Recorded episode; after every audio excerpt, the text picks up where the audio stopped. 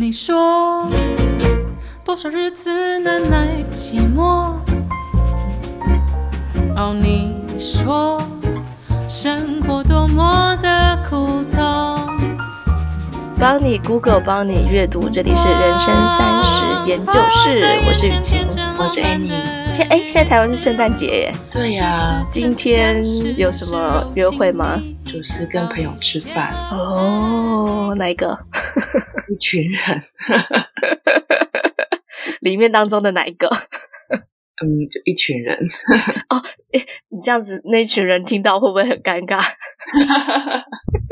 说那面面相觑。今年很多是我吗？哦，你说你今年有很多团哦。今年几乎是从十二月就开始吃到现在。还是名义是什么？一直在交换礼物跟吃饭啊。哈哈，我真的好羡慕你哦！我来美国之后，反而圣诞节压力很大哦。为什么？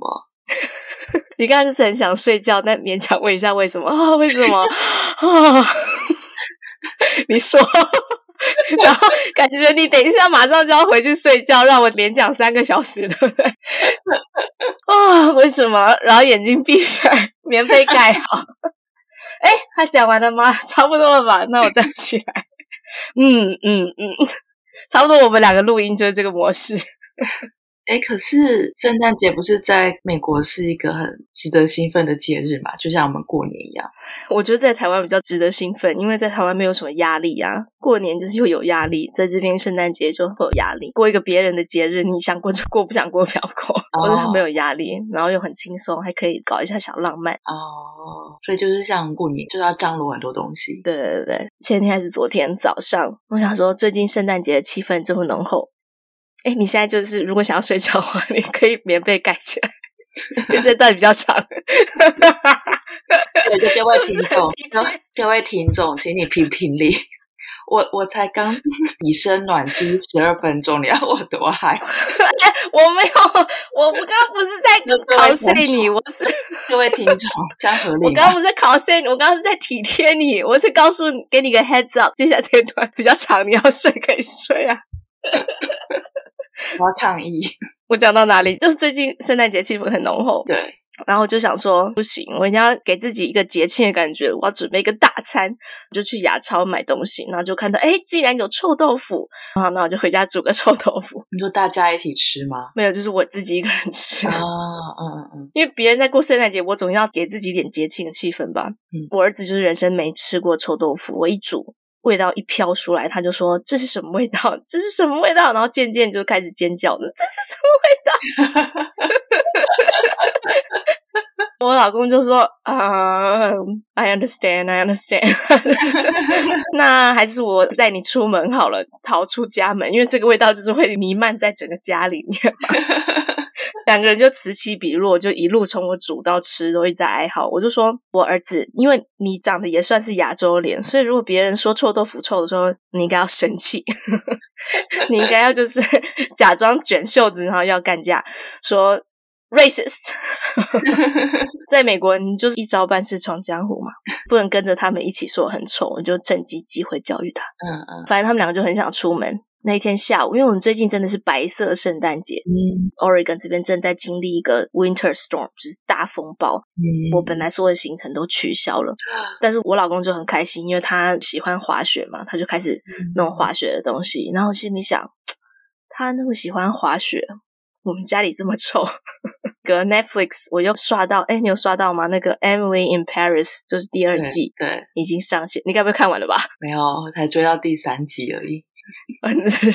就刚上线，然后我就想说，如果我现在煮臭豆腐的话，他们会不会逃离我呢？然后我就开玩笑说我要煮臭豆腐什么的，然后他们就真的说要出去滑雪。我已经连续好几天都有点生病，嗯，就整个头很痛啊，然后连续三天都一直灌热茶，什么东西的都就生病的感觉，蛮常躺着休息的。结果他们两个一出门，我一听到那个门关上的声音，我不知道为什么，嗯，我的头真的完全不痛。此时此刻正在煮臭豆腐吗？有啊，早上有煮了啦。Oh. 我现在说下午的事情，oh. 因为下午的时候我就一直希望他们出门嘛，结果他们就真的出门了，而且还要出去过夜，哈，就是滑雪完然后过夜。嗯，门关上的那一刻，我整个就是感觉到一股精力充沛从我的心脏发射到我全身的血液当中，头也没有痛，从床上跳起来，然后直接开始你知道 up down funk you up up down funk you up 的这种心情，超级嗨，就是我们不是故意嗨，你知道吗？诶，怎么感觉那么轻松啊？可从冰箱最底层挖那个台湾的芒果啤酒，打开，这样子。瞬间好转，而且现在跟你录音的这个时候是平安夜嘛，就是二十四号。嗯嗯嗯，我公婆，我老公的爸爸妈妈现在应该很不爽，很堵拦我。因为就是现在应该平安夜，我们应该要就是打扫家里，或是做一些那家庭活动啊。嗯嗯嗯，安排录音在这个时候，他们应该心中有悄悄的不爽我。哎，现在不是下午吗？对啊，所以我录完音，他们就会来了。哦，我不知道要怎么描述他们有多重视圣诞节，因为完全是颠覆我的想象。哦，万圣节跟圣诞节都颠覆我的想象。以前在台湾的我是没办法想象他们有多努力，感恩节也还蛮努力的，但是以前大概可以想象得到。嗯，但是那个万圣节跟圣诞节真的很夸张。嗯，应该你有听过有个北美防空司令部的一个服务没有？大家可以搜寻 NORAD，就是北美防空司令部的一个服务。小朋友如果要追踪，或是想要跟圣诞老公公说话，或者想要追踪圣诞老公现在到你家了没，你就可以打电话到北美防空司令部。哦哦哦哦。现在在场应该有一千五百个志愿者在那边，然后他们就是会接电话。像昨天晚上十点多的时候，一个圣诞老公就是经过台湾上空，我觉得他们就是很用心。你知道这个故事的起源吗？我知道这个故事，这个不知道这个起源是什么。一九五五年的今天二十四号，科罗拉多州的报纸就在邀请小朋友打电话给圣诞老人，跟他们说你要什么礼物啊，什么之类的。可是他不小心把那个号码写错了，就写成北美防空司令部。嗯嗯，那个时候北美防空的司令部的指挥官他竟然没有生气，就要求全部所有工作人员都要把电话接起来，都要回复现在圣诞老公公当前的位置在哪里。然后就从那一年开始，每一年每年二十四号这一天都会让大家打电话给他们。嗯，很感人的故事啊，很用心。我觉得如果说台湾的军队，比方说一个连长，他如果接到这通电话。哎，这工作量很大哎，对，工作量很大，而且你想想看，我们对台湾军队的印象，对不对？他可能连长电话接起来，然后说：“哎，喂，请问一下，现在有空空在哪里？活老百姓啊，没事打电话骚扰军队。”第一个是他们很重视这个活动，第二个他们也很蛮有幽默感的吧？我觉得，嗯嗯嗯，在很多事情上。像不知道我有没有告诉你，万圣节的时候，我们就是在附近到处走，因为现在是那个 COVID 嘛，邻居就会拿他们的玩具弓跟箭，把糖果放在箭上，然后就射。来说 trick or treat 的小朋友可以隔空收到糖果，那那个小朋友还要接起来？我没跟你说，没有。对啊，要接起来，还有很多。我就跟你讲，他们有多用心。还有还有一个邻居，他设置一个超大的一个不知道什么装置，上面就是类似有很恐怖的蜘蛛或者骷髅头之类的，做一个很大的那个管子，都自己做的哦。从那个管子的正上方，如果他说 trick or treat，用那个扫树叶的那种机器，吹风的那种机器，有没有？就从管子上面这样吹，那个糖果就会咻，就会从他们家发射出去到马路上。小朋友就可以隔空的拿到糖果，所以他们家，你知道这个装置有多大吗？哦，还有人是用做一个电梯，在三楼还是二楼的阳台，他自制了一个电梯，把那个糖果放在电梯上面，按按钮，它就掉下来。好用心哦，很用心。我就跟你讲，真的是 blow your mind，你知道吗？每一年这两个节日，我都会觉得他们真的是没什么事干哦。而且要想象这是一般人家诶，大家要去这么用心的规划，就真的很一般，就是普通活老百姓。就是这个活动是在住宅区，嗯，等于说他还要自己花钱去设置这些东西，那不是花钱而已，他 在那个社区那个那个平台打广告，说我们家今年有布置，然后几点的时候有放音乐，什么什么有灯光秀。嗯叫大家去。我突然想起来，最近跟一个朋友在聊天，他是做美国这边的电商，嗯、然后他就说，每年圣诞节的隔几天，他们就要立刻准备明年圣诞节的东西。一年呢？他说对，就是一年。立刻。我刚好看到一个研究是《Journal of Environmental Psychology》，说会提早把自己的圣诞节的装饰都布置起来的人，他们通常会比晚布置的人更快乐，而且也是更友善的人。就大家都在比赛这个吗？比谁更快乐，是不是？我跟你讲，这个比赛真的很拼。有没有，我我觉得他这个研究做也是正确的。就是像我跟我老公今年过得蛮悲催的，那体现在什么方面呢？就是我们就一直说，哦，对了，许玉玉姐爱不是要来我们家吗？嗯，各位听友，许玉她马上就会来我们节目。Anyway，反正他要来我们家，我们那时候正在布置圣诞节的东西，然后我就想说，哎，徐玉姐爱要来我们家，我们难道不用用心一点吗？就是其实都布置差不多，我就说老公，不然你挂个那个圣诞节灯好了。嗯，他本来没有要挂灯，他因为我有重要朋友要来拜访，所以他就去挂灯。挂起来之后，他就把那个插头接上去，然后他说，哎。不会亮，而且它那挂那个超难，因为你去年的再拿出来挂会缠在一起什么，然后要沿着那个屋檐什么，反正就是很难弄，就对了。对，他也是很衰，因为他就是这么努力的，跟你讲，至少有四十分钟有哦。哦，包括找灯泡时间应该有一个小时，然后他好不容易挂起来了，还被老婆骂。他挂好之后，他老婆就说：“这么不会亮，那、欸、使用任何电器之前检查一下有没有通电，不是很基本的常识吗？” 然后就没有料到不会亮这件事，真的很悲催。我早就料到了，好不好？那个灯泡本来就使亮使不亮，那么烂的灯泡。我觉得他挂完连上那个插头的那一瞬间，他应该是希望他老婆说：“哦，辛苦了，老公，你白费功夫了，来抱一下。”你这个小笨蛋，他应该是 在期待这种。结果我就我就说：“这个不是常识吗？”还骂他。刚刚在聊什么？哦，所以美国人都很用心。嗯，所以后来灯泡会亮了吗？就不会亮，就挂在那里，但是没有亮，他也懒得拿下来。我不知道玉姐还有没有发现。我下一集来问玉姐还有没有许玉有没有发现我们家挂了灯泡，但是没有亮。因为玉姐爱来我们家，然后我还很高兴在我们家的圣诞树前面拍了，就是两个 double date 两对情侣的照片。然后，但你仔细 看，放大放大，那个圣诞树上面的那个星星是完全倒在徐玉的头上，完全沾不直。因为这个家人这一年过得太悲催，连星星都扶不正，你知道吗？哎，你不讲，大家不会发现呢。我看起来就是个很温馨的照片。哦，你有看到那张照片？我没有公开啦，我只是有给你看温馨的照片，根本不会注意那个圣诞树。主要是他们两个太帅太美，所以分心了。但是你 注意看一下，要放大再放大，发现有多悲惨。我回去放大再放大。刚刚是说美国人很重视这个节日。我今天早上看到，今天早上就是二十四号早上，有一个妈妈在我们的这个小镇的社团上面就紧急发布一个消息，她说。我七岁的儿子说，他想要得到沃尔玛超市哪一个走道的哪一个机器人礼物，当成圣诞老公公送他的礼物。但是我去的时候已经卖完了。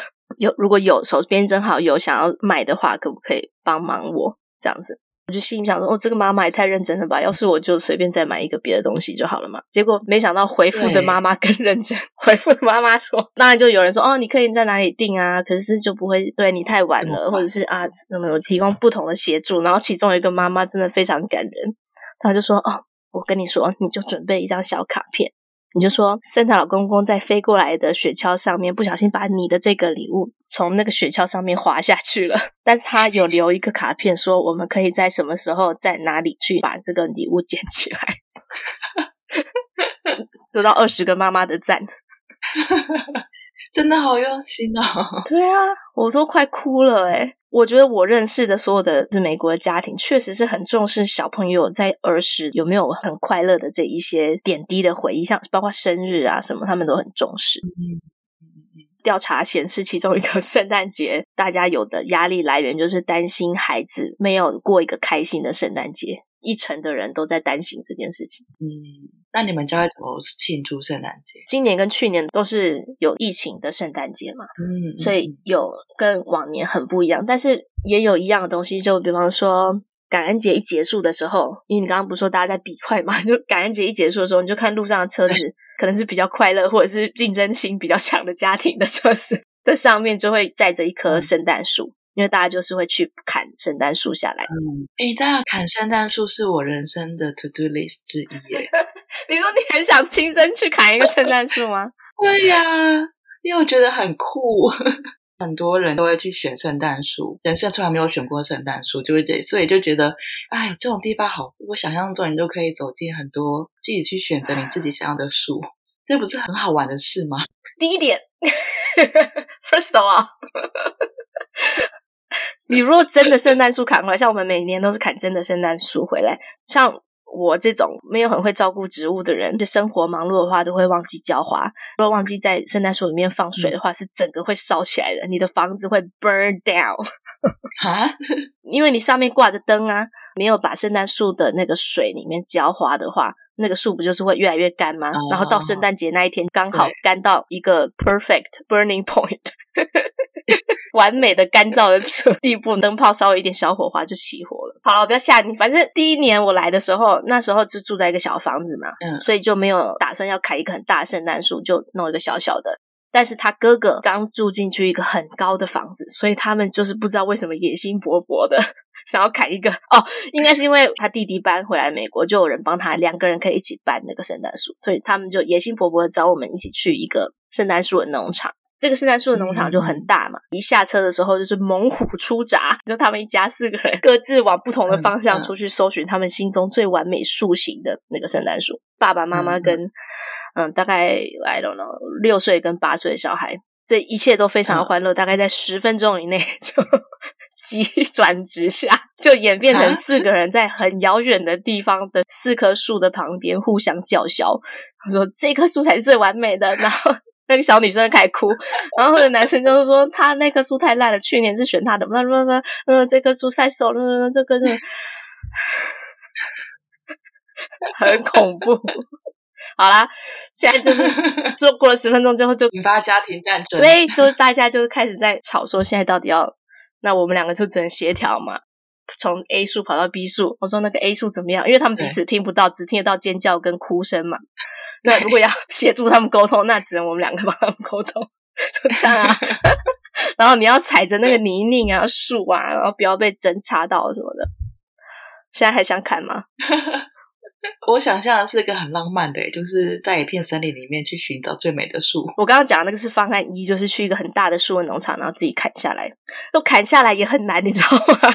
你 要，要自己砍，或者请那个农场的人帮你砍。砍完之后，你要自己把那个树扛，那个树很高很重，扛扛扛扛的，然后它绑在你的车顶上面，光绑就不知道绑多久，然后再把那个很大的树扛进你小小的门里面。Anyway，反正这是方案一。方案二呢，就是像我一个朋友，他就是付五块钱，所以是比较便宜，给那个国家森林公园管理处。嗯、那这个你就真的是去森林里面自己去搜寻。嗯嗯。通常你会自己想砍一棵很大的树，应该是家里面有小孩嘛。那我那个朋友家里就有小孩，大概是 两岁跟五岁。嗯，那你应该可以想到他们的下场了吧？前五分钟是。很欢乐，在森林里面踏青啊，而且很冷，你知道吗？你在砍树那段时间都十度以下，或者是五度，拖着两个小小朋友在森林里面这样子找，那 你想在农场都找不到，在森林里面怎么可能找得到？就是要找很久才能找到，这每个人心中那个完美的树形啊。嗯，所以他们就是第一趟找不到，去了第二趟，第二趟找不到，就决定去农场。我看到很多是直接有一个已经砍好了，那你就直接选。哦，对，像我因为已经见多识广，所以我们家一直以来都是去直接去人家砍好的选，嗯，那就悠哉多了。所以我们、哦、但是你就是要付很多钱，像我们这棵树，好了，我不知道多少钱，大概四十吧，我 随便说一下。哦，嗯，就比你去森林砍就五块钱。哎，如果是自己砍的话，还要自己带那个锯子去锯哦，要不然谁帮你砍？森林里面也没有人啊，熊吗？砍有几说就你要你说就要自己带锯子什么那些去的。对啊，很难想象吧？对啊，很难想象。对，因为我就是生活在城市里的。那我现在好怀念城市，所以就一切都要自己来。对啊，刚刚说十 percent 的人担心小孩子不够开心，有很多人是担心没办法创造一个完美的圣诞节。像我觉得御姐爱，希望御姐爱不会听他的前一集。像我觉得御姐爱他许玉就有一点点的焦虑，因为他最近有个 po 文嘛，因为很多人都想要创造一个完美的圣诞节啦，布置要很完美，礼物也要到位啊什么的。嗯嗯嗯。然后像我是比较不喜欢社交压力。嗯嗯嗯。嗯而且圣诞节前两周也是分手的高峰期哦。跟你说啊，哎，真真的是哎，就我有个朋友，他就是在十二月二十四号订了一间很贵很贵的饭店，嗯，就是那种豪华级的，接近万块台币，嗯，然后说跟你女朋友求婚了吗？没有啦，他就开玩笑说没有，就他们好像有个长谈，好，然后呢，他们聊彼此的未来，然后就说。这么严重？你说这个男生说的，这个男生没事订那么好的饭店，不就是要求婚？天哪！结果他是要图谋分手哦，我就很紧张哦。你还不知道后来发生什么事情？对，所以你现在还不知道情况？对，就是下周会揭晓，下周会揭晓。因为他如果要求婚，他就会跟你讲了嘛。对啊，嗯，因为他就嗯，你你要谈分手，还真的要找一个贵的餐厅。真的吗？对，他们就选了一个很……你不要找公园，你一定要找贵的餐厅，对不对？对方生气泼那个酒，里面的酒很贵，他也不好意思泼你这种的，觉得蛮紧张。圣诞节其实除了是分手高峰期，因为人生就是两种选择，不是分手就是结婚嘛，也是结婚高峰期。就像情人节一样，对不对？假如说你想分手，那个你心里面有别人的话，既然圣诞节都要到后，我不如跟我喜欢的人在一起。都在十二月十一号的时候，嗯、每年 就是圣诞节前两周。哎，其实可以理解。最近大家是不是面对结婚？我感觉最近全台湾，哎，那个全球华人，对全球华人，全球华人对于婚姻的都有一个很沉重的理解，就是经过了力宏事件之后，大家都很失望对婚姻这件事情。嗯。很难相信，我到现在还是觉得很难相信。如果说他是全球华人最性感的男星，所有女人都想嫁给他，那也不为过吧？事件爆发以前，对，走一个男人走到哪里，身边有女人都会对他投怀送抱，你就这么相信他的自制力吗？其实力宏的事情没什么好讨论的，因为王力宏。跟所有人都不一样，没有人有他有钱，没有人有他有名，没有人有他性感，没有人有他帅，所以他犯的错我们不容易犯，因为有谁走到哪里，所有的女人都会投怀送抱。我觉得如果是我嫁给他的话，当然他爸妈是不会同意，我学历这么烂。如果是我嫁给他的话，我心里也知道，其实你从文章中雷神的文笔当中，你也知道他在结婚前、结婚中。结婚后都清清楚楚，我不是他唯一的女人啊，所以他基本上是接受这个前提的，以一个小粉丝的心态。嗯，看欧美的男星好了，要找到几个不是这样子，还就很难找。休杰克曼好了，只有他。最近看休杰克曼跟他太太，他们两个结婚二十五年呢，在 Ellen DeGeneres 的一个访问里面，我现在说他是好男人，是二零二一年的圣诞节说的。明天我不知道 会不会一夕崩盘。嗯、到目前为止是好男人，在那个节目上面竟然说他回家的时候，他跟他老婆说世界上最性感的男人回家了，然后他太太竟然会说哦，那请世界上最性感的男人把垃圾拿去外面倒好吗？这就是结婚二十五年的调情诶，这有多难你知道吗？因为他这个调情的浓度很高诶，嗯。你会觉得一个成就很高的人，通常他的道德地位也会被提，嗯，你就会觉得这个事情不会发生在身上，你也不相信会发生在他身上。今年年初有老虎伍兹的纪录片，里面我不知道 Tiger Woods 对纪录片有多少干涉，但是它里面还蛮强调他的父母对他的这种高压统治的作风。嗯、之前好像那个什么《跨能制胜》那本书也有比较过。老虎伍兹跟网球球王费德勒两个球王完全截然不同的家庭教育。费德勒的妈妈是非常开放，打网球是自己做的决定，但是老虎伍兹的父亲是很刻意的训练他，然后锻炼他高压的作风。我当然不知道力宏的父母是不是高压作风，但是在台湾稍微有钱的人家，嗯，通常父母对小孩的干涉会比较多。纪录片就在讲说，他爸爸对他的这种领导方式，对他心理造成的一些。缺陷啊，扭曲了他的想法。零九年之类的，不是说爆发一连串的外遇，嗯、还有性丑闻的风暴。嗯，人好像是需要偶像的，嗯，就是你需要一个对象去投射他的完美，嗯，所以力宏就成了追，你会去追求他，你会去崇拜他，但其实这个完美并不存在，像我就没办法接受。我记得他以前就是有在牛津大学有演讲，就是在讲他推广华语音乐，很认真的学习英文，所以那时候就觉得怎么讲的那么棒，然后又这么帅，然后我就很认真的。他内容你完全没有在听，你你就是看着他的眼睛，觉得他内容帅的好不好？就很认真的听他讲英文，然后就学学学。我不会说他是华人音乐圈最有影响力，但是他确实是华人音乐圈最帅。哦，他他那个通常都是有影响力的人才能够上那个演讲。他也很有影响力，但是他主要是帅。我不会因为他的私生活而否定他的音乐啊。嗯，为什么要让人来破坏我对一首歌的喜欢？嗯，是说他也没有很多产。如果是周杰伦的话。你觉得会发生什么事？不会发生什么事，大家还是 每天我手牵手一步两步三步四步，还是唱啊！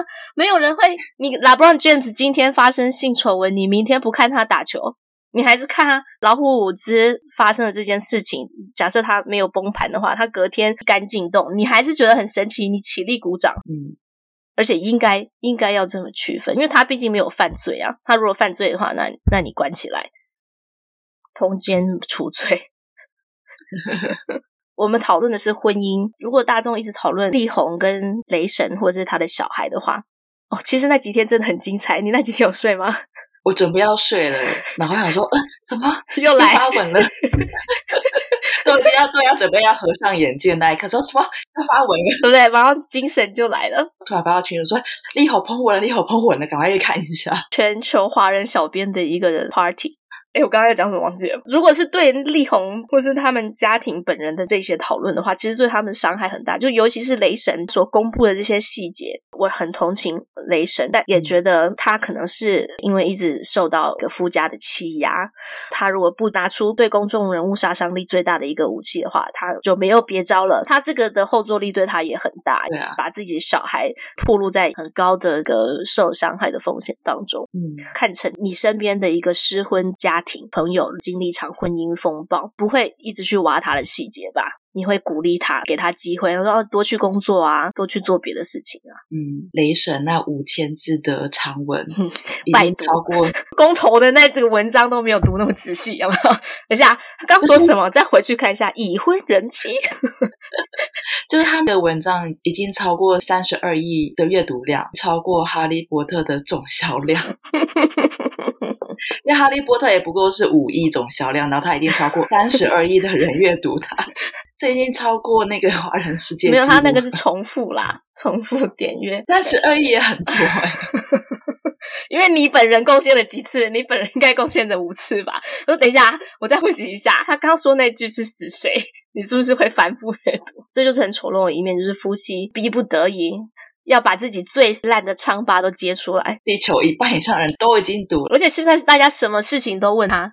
等于万事问雷神，你知道吗？哦，那个黑人跟范范啊，什么？我想再继续发酵下去，雷神就会变成演艺圈的那个魔镜。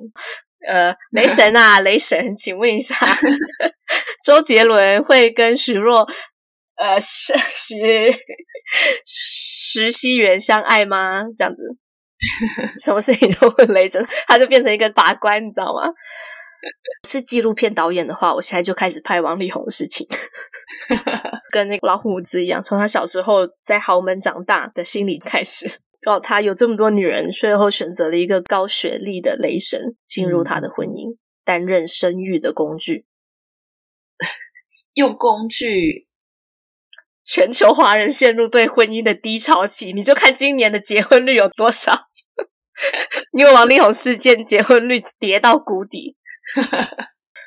在台湾的非婚的生小孩的比例只有四 percent，嗯嗯，但是在欧盟的非婚的生小孩比率是四十一 percent，有那么高吗？对，这只是平均哦。你猜欧盟里面非婚生小孩的比例最高的是哪一个国家？挪威。第一名是冰岛，冰岛是七十 percent 的小孩都是非婚生。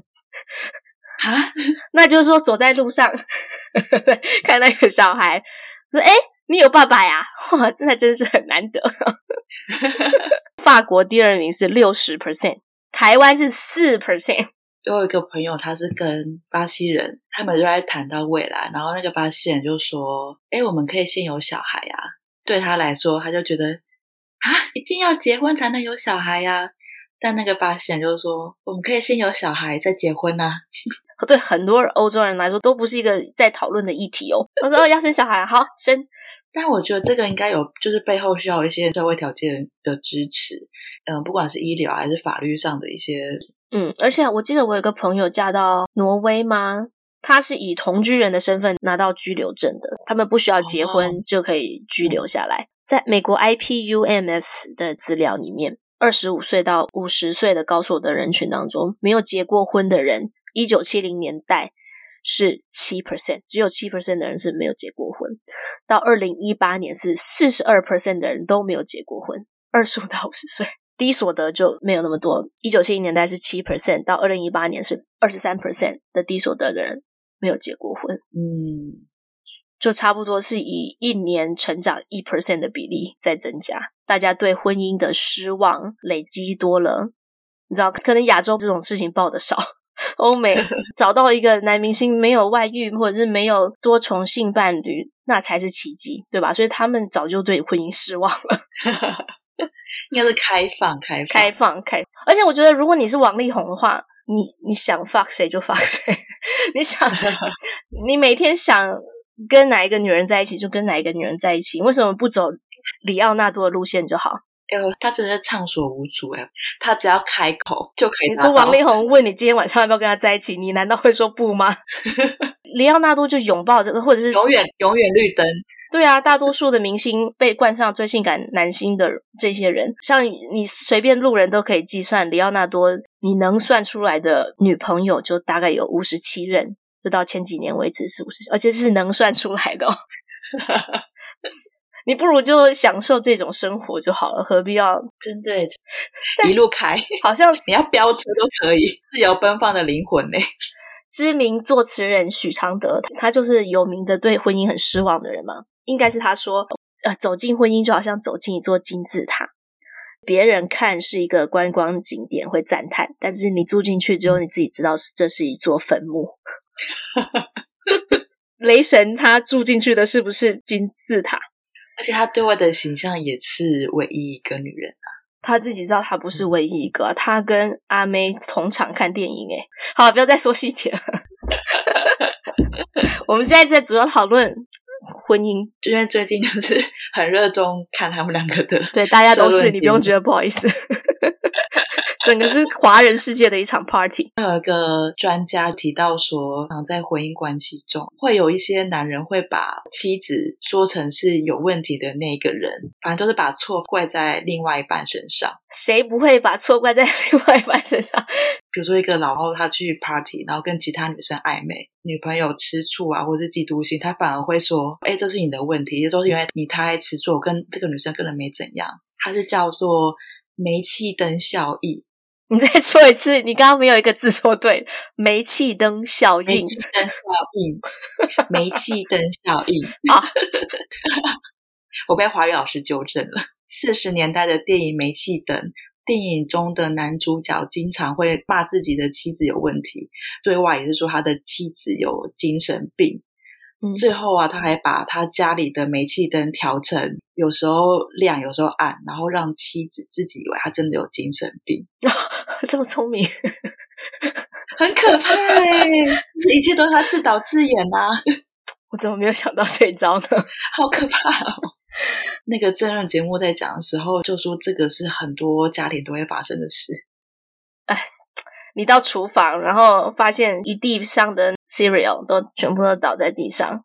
你问他，这是你用的吗？他就说不是啊，他就会说是爸爸，是爸爸用的。他说爸爸早上最喜欢吃 cereal 了。我小孩都会。我有看到一个外遇的调查，很恐怖哦。Journal of Marriage and Divorce 调查过，七成的已婚美国人承认至少外遇过一次，蛮容易就会外外遇了吧？那你要看你外遇的定义是什么？对，外遇的定义，还有他是怎么让大家都承认的？因为这种调查三成到七成都有，只有七成人有说实话。而且婚姻那么长，漫漫长路，你看有人二十岁结婚到八十岁才死的话，那就是六十年，六十年都跟同一个人性关系非常忠诚。除非就是当然有很多婚姻，很多情侣都是像休杰克曼跟他的太太一直都保持着婚姻的激情的部分，就是爱不是有三角理论吗？嗯，就是爱是由激情、承诺还有亲密嘛。就有这三个角才是完美的爱情，嗯，但是激情常常就是都会消失，就会变成剩下亲密跟承诺。那其实只有亲密跟承诺的这种爱情，其实就跟家人是差不多，就像朋友一样的家人关系。嗯，那如果你是只有，哎，不对，再说一次，如果激情就是炮友，没有没有。炮友是只有激情哦，激情。对，如果你是有亲密跟激情的话，那你就是一个非常浪漫的爱情，就没有承诺，所以这两个关系就会非常非常的浪漫。没有承诺会浪漫吗？拿掉承诺，只有亲密跟激情就是浪漫的爱情。拿掉亲密的话，就是只有激情跟承诺。一夜情之后决定跟炮友结婚，只有激情跟承诺的关系，那就是傻。愚蠢的爱情 没有建立亲密，就是注定会破碎。嗯，有多少人可以有激情、亲密跟承诺这么完美，持续六十年？最近看到桃子说了一句：“婚姻的经营就像你在烧一盆炭火，嗯，你要不断的一直扇风，对，不努力的话，那盆火就会熄灭。”对，没有人意识到你要付出多少努力。有人，大部分的人，包括我自己，都觉得说，哦，结婚之后那就是定下来了嘛。你现在单身会觉得很累，然后还要去认识新的人，去还要去约会，还要跟别人经营关系，你会觉得很累。可是你定下来之后，其实要努力的事情更多。嗯，没有天火就熄了，没有熄了就变成是有伴式的爱情，会变成家人关系。美国很常有很多人结婚生小孩，然后到大概小学、中学的时候。就和平离婚，像诶像我们邻居就是啊，我们邻居本来是一个大房子，然后旁边盖了一个小房子，就是因为他们两个离婚了，嗯，但是不想要影响对小孩的成长，两个人住在隔壁，然后各自有各自的感情、激情的关系，可是他们维持家人的友伴关系，所以他们的亲密和承诺还是在，小孩也可以住在这两个家。而这件事情还很常见哦，在美国，嗯，亚洲社会就很难去说这个煽风点火的事情，大概只有桃子一个人在说，真的。好，桃子敢说，因为对。我们社会是一直假装没有性这件事情，没有性需求这件事情。嗯嗯，像有一个人跟我说，像我们见面打招呼，不是都说，哎，呷饱未，吃饱了吗？然后吃哪里？去哪里？这样子，他们打招呼我就会说，哎，你最近看起来气色差哦，是很久没有性关系了吗？哦，看那个 Emily in Paris 就知道，就是那个老板早上到办公室就会在 Sylvia Sylvia 办公桌上面丢一袋 croissant croissant croissant croissant 或者是。面包，那就表示他昨天晚上做爱了，所以这件事情他们就常常在说。他说：“哎，你今天看起来春风满面哦，昨天做爱了吧？”这是稀松平常有拿出来在谈的事情，嗯、因为大家一直把它埋起来。那像日本的婚姻，大家都是无性婚姻了，全部都埋起来。在 Podcast 上面有越来越多节目在讨论这件事。社会学家发现，大家就在想为什么要结婚嘛？你结婚可能是不想要孤单，像我老公结婚就是希望他老的时候有人帮他推轮椅。很多人都是诶。你觉得结婚之后就不孤单了？可是社会学家发现，未婚的人比已婚的人会拥有更多的社会连结。如果你只是怕孤单的话，结婚会使你更孤单。在这个孤单群体里面，更孤单的是结婚以后没有子女的。因为如果你结婚以后有子女的话，可能子女会帮助你建立一些联系。嗯，可是已婚无子女的话，这一群人是最孤单的人。因为发现单身的人会更容易关心父母、兄弟姐妹、联络朋友跟邻居。嗯，尤其是单身的女性，她会更关心这个社会啊、政治的议题，跟社会有更多连接。但如果你已婚的话，通常就比较少。嗯，婚姻当中没有很努力的经营的话，就会在婚姻当中觉得非常的孤单，比单身的人孤单很多。本来这个社会上所有可以能够满足你需求的事情，比方说跟朋友建立连接啊，什么家人什么什么吧，这些全部都要完全靠你的伴侣来满足你这些的需求。你的伴侣也很累啊，真的诶。以前我要修电脑的话，就找工具人 A；要吃芋圆就找工具人 B；要接送工具人 C。但现在。因为我身边没有这些工具人，也不是工具人啊，朋友啦，那你就只能老公一个人做全部的事情啊！你要接送我，帮我倒垃圾，帮我买芋圆什么的，没有啦，这些当然都是你自己可以做啦。我的我是举例嘛，就是社会上本来有很多事情，因为家庭，我原来可以跟你一起在台北享乐，一起跑步什么，这些全部都要靠我老公，我就要说，老公陪我去跑步。老公跟我一起去酒吧，老公做这个做那个，他怎么可能做得到？真的，联合国妇女署的统计，女性做比男性更多没有薪水的工作，家做家务啊，或者照顾小孩身上，都是比男性要多很多倍。比如说，在美国，呃，女性比男性是在多一点六倍，是在全世界里面算是最低的，跟德国差不多低，都一点六倍。然后。法国是一点七，英国是一点八，嗯，哦，然后加拿大是一点五，台湾就是十。他这个没有做台湾，这个联合国的资料没有台湾。日本是四点八倍，然后中日本 off the chart。你猜哪个国家很高？中国几乎是日本的两倍，就是十吗？对，九点二倍。谁？埃及，就是女性要承担的工作是。九点二倍，嗯，很惊人呢。女性很容易落入这个思考。诶，其实我最近才跟我一个朋友聊天，她刚有新生儿，然后就说，你有新生儿最重要的事情就是要建立父亲跟小孩的连结，因为如果父亲从一出生的时候就觉得这是妈妈的工作，他到三个月、六个月大的时候就来不及了，小孩也不喜欢他了。爸爸在照顾小孩的时候也会觉得非常陌生，有很多挫折，那就慢慢越来越生疏。那未来他不管有什么问题，他就会找妈妈。所以在新生儿这段时间，就前几个月的时候，一定要给留给父亲跟小孩很多很多独处的时间，让他觉得他是一个爸爸。嗯，身体也会产生这个荷尔蒙，然后也就不会有挫折感，不会有婴儿不喜欢爸爸的这种挫折感。我朋友居然说：“哦，可是他好可怜呢，他早上已经上班了，晚上还要照顾小孩。”我说，你怎么没有可怜自己？你白天你也上班了一整天呢，你也照顾那个小孩一整天。嗯、你老公上班有一半以上时间都在打屁聊天、喝咖啡耶，你在家里都没有打屁聊天、喝咖啡。我说他有拿钱回来，他要工作，要好好跟客人聊。你他好好的跟客户聊天，跟在小孩醒着的时候跟他做很多的互动是一样的重要，或者是更重要，因为你不希望妈妈是。在面对小孩的时候，是一个身心俱疲的妈妈。你希望这个妈妈是一个跟你老公一样，上班的时候是很有精神的，你对待小孩是要很有精神的。嗯，如果你是一个身心俱疲的妈妈，你会开始打小孩，不用到四个月、三个月就打小孩，真的。我觉得这个奴性好坚强哦。你说我说的这个朋友吗？对，没有，真的，大部分的人，诶，最近台湾是不是刚通过育婴假，是男女都有育婴假？你想，如果只有女生有。育婴假，你确实会这样想。他说：“哦，我又没工作，我现在用这两个月都没有工作，那我就要负责所有的事情。嗯、而且爸爸跟妈妈很容易都这么想，因为你刚出生的时候，那个小婴儿是粘在你的胸上面喂奶的，嗯嗯，所以爸爸觉得哦，那是他的工作。对，可是不是，爸爸有很多方式可以加入。哎，我真的没办法讲新生儿这个话题，会录三个小时，然后还打断我。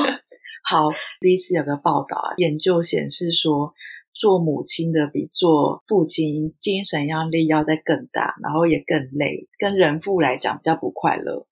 爸爸照顾为什么？他说爸爸照顾孩子会比妈妈照顾孩子快乐。他说部分原因是因为爸爸跟孩子互动比较多是有趣的玩耍娱乐，就是爸爸哦，他们多快乐，对，他们都是负责比较玩乐的部分。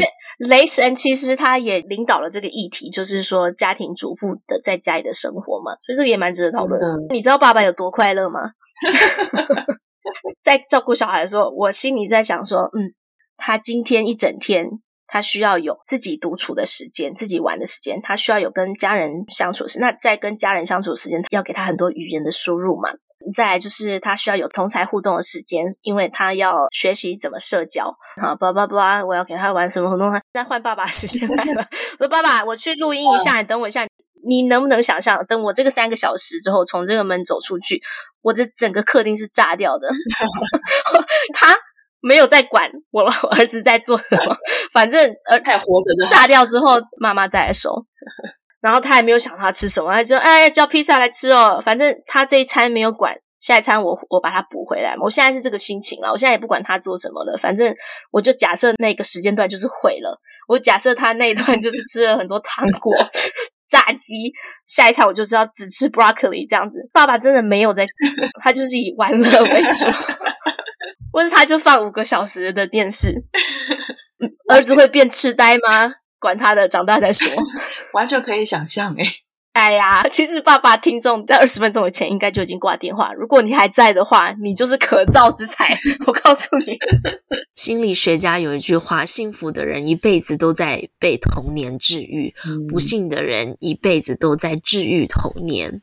对，就是一些童年的遗憾，你一生都在跟这个问题缠斗。嗯、比方说，老虎是受到爸爸的压迫，嗯、他一生都在解决这个问题。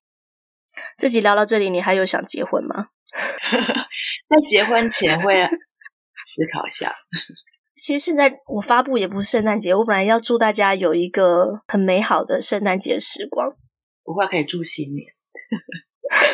还是既然圣诞节已经过了，来聊个跨年。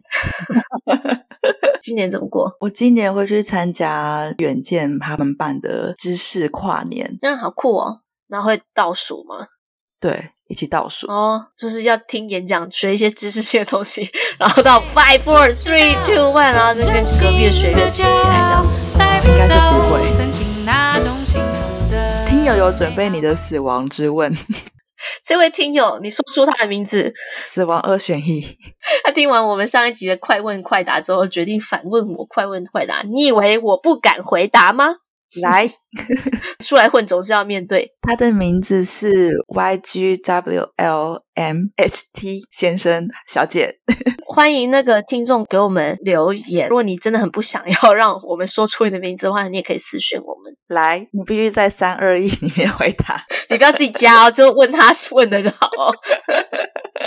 好，来，雨晴，三二一，老公还是儿子？呃，儿子。哎、欸，你这不行，你迟疑了一秒钟。你问错了，你要老公还是儿子？一二三，你不能先数完再。好，腹肌还是胸肌？一二三，胸肌。哎、欸，不行啦！你会不会玩这个游戏啊？我说了，我你一二三，我就说胸肌啦。你刚刚迟疑了零点五秒，大家要想一下，哪有反应这么快的？胸肌这种东西，穿着衣服很好看。脱掉了很好躺，腹肌这种东西在于你脂肪的高低而已，脂肪多不就是埋起来的嘛？脂肪低才会露出来，所以看不看得到腹肌不重要，腹肌这种东西主要就是要堪用就好了，堪 用堪用。嗯，碍于这个社会对我的束缚，我还是说到这边就好，就是堪用，好，其他就自己大家想象。怎么用用法？参见别的频道。不弃追究。Podcast 大火还是 Annie 找到新男友？一二三。Podcast 大火。哎，他还有押韵，他还有押韵。大火还是新？他也没什么在做 Podcast 的工作，他都在约会，好不好？听众如果没有吹的话。他也不愿意录，没有啦。你听我们这一集讲这么多，反正婚姻这种东西，我们不需要催他。Podcast 大火就好了，请帮我们按赞、分享、留言。有个一颗星小姐 哦，好耳熟哦，一颗星小姐。对，她说：“哈哈哈哈哈哈，今天有特别注意一下，看了一下我的眉毛哦。我们听友都好幽默，因为上一集他说他一边听一边化妆嘛，对，就跟他对话，就说你的眉毛有对称吗？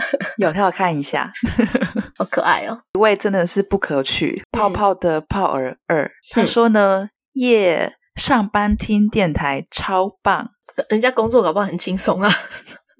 诶而且还蛮多人说他们是上班听的。这位听友，你可以认真上班吗？就是在做无聊的工作的话，边听我们节目，我愿意陪伴你，只要不要被开除都可以。好像有听众问你有没有看徐志胜的脱口秀表演，我必须说，我还没看。你你现在去看，你现在查徐志胜脱口秀。哦，我看过他啊，帅吧？是你传给我的吧？是啊。帅不帅？你说光看外表吗？我看到他有光芒。哎，有一个人人说注册账号上班听歌，他说我赶快留言，万一你们火了就没有时间看留言了。想不到我们还在这边看你的留言吧？有多不火？但是呢，也没办法支撑多久，所以尽快的跟你的朋友分享我们节目，因为你再不分享的话，我们就要放弃了。哎，同一个账号，他要求我老公跟儿子还有你前男友上节目，要看我们节目还有没有活到那个时候，活到哪个时候？活到你的前任愿意回复你的时候吗？因为大家都在等，哎，你的前任什么时候才要回复他？哎，刚刚那个死亡问答有人回复哎，我真的，他第一题回说儿子哦，你说有人帮我回答，对，有人帮你回，你说的对。啊、哦！我现在是在那个婚姻的低谷诶，就小孩生出来是在婚姻的低谷诶，谁会选老公啊？我想我们听还是分析，我们还是分析的很有道理的。他是选，当时真的是落泪。他是选，他就哽咽，然后后面落泪剪掉。啊！不要再栽赃你了。好，你说，你说，听友不要相信雨晴的话。他是说儿子腹肌跟 Annie。我讲选腹肌的你们就出钱了。话题又回来胸肌了。像现在冬天啊，男人就是要买一件毛衣，有没有白色的？嗯、整个胸肌跟肩膀那边都会显得很壮硕。好，这就是我送给各位男性听友的圣诞节礼物，自己去买一件白色的毛衣，浅色的毛衣，看起来好温暖。你不能选黑色哦，黑色看起来就很恶魔。会吗？黑色也蛮有、哦、喜欢黑色毛衣，是不是？是不是刘轩都穿黑色毛衣？黑色毛衣还蛮有成熟魅力感的啊！你要扩张啊！嗯，诶，但我觉得男生穿蓝色毛衣还蛮帅的。什么蓝？因为刘轩是穿蓝色啦。我觉得我们下集可能要找刘轩来哦。一直疯狂点他 蓝色毛衣。你看刘轩他要维持不外遇有多难，就是有像你这种人一直 throw yourself at them，一直投怀送抱。现在聊哪里？刘轩的蓝色毛衣吗？还是我、哦、的蓝色毛衣？啊，穿人帅，穿什么毛衣都帅啦，好吗？发起狂野挑战，在跨年夜，那我们要在跨年夜上，又时间压力好大。挑战你在跨年夜的时候。把五四三二一数出来，然后跟附近的人拥抱。哦，要亲也可以，至少拥抱一下。拥抱应该是不难，不是应该是很容易。对，对，要热吻我也不反对。但 但是别人如果做研究问到你的话，你要承认，那就算是外遇。不要在那边假装自己是三十 percent。那你二零二一年那一年跨年夜的十二点零一分，你做了什么？好啦，就这样啦，结束。我们节目都没有 SOP，别人都会说什么？就是要来我们的社群啊！大家 最近都有在我的 IG 人生三十研究室的 IG po 我自己生活的限动，诶 Annie 也有在 po 生活的限动，只是没有在管理贴文而已。对，而且你们的留言我们都会讨论。对，而且你们再不留言的话，我们真的在放弃边缘，我们在死亡挣扎。好吧，帮忙分享，在 Apple Podcast 留言一下，或是 IG，或是 Facebook，就当做你送我们的圣诞节礼物好了。啊，好棒哦！啊，可是别人为什么平白无故要送我们圣诞节礼物？我们也会送听众圣诞节礼物啊！你这么大手笔，多人诶，我们现在平均一集都有几千人在收听诶。可以用听友的回馈去把这个钱集结起来去做善事啊！哦，我不愿意。没有，欸、我觉得哎，你可以出资。哎、欸，你说这个很好哎、欸，就是在那个节庆的时候，其实我们都最好想到别人。像现在圣诞节，我的朋友就去，我还是没去，各位观众，他就去帮那个街友服务圣诞节的晚餐。嗯，过年过节，我们可以想一下身边有没有什么需要帮助的人，让他们有一个更好的佳节回忆。嗯。像我最近又准备要订一个桌历，一个慈善团体跟一个艺术家一起做的。你说出那个慈善团体啊？下一集，因为反正既然刚刚都聊到了，我下礼拜那个哎，徐玉玉姐爱了跟我们聊天呢，真是开心。我们节目的巅峰就在这，还愿意来跟我们聊天，是可能他还是想说圣诞节做个善事。你看人家徐玉人家都做善事了，你们还不帮忙留言？雅虎跟家福，还有十二位台湾的插画家一起做的公益桌历，哇，酷哦！孩子的经济辅助跟儿童保护的服务上面，我们这个节目开头结尾都是用流利的爵士歌声来伴大家度过。你喜欢他的话，可以搜寻宋音绝代宋 Dynasty。我们要祝我们的听友圣诞快乐，圣诞圣诞快，新年快乐，或者是有可能拖到过年。那就恭喜发财。那到过年那时候这一集还上不了的话，那就端午佳节愉快，越推越远。我想到端午佳节，我们节目流量还没有提上来的话就结束了。为什么要威逼听众？好了，没有啦，我会越做越多集啦。而且我们现在固定是两周上一集，呃，尽量尽量，我们尽量。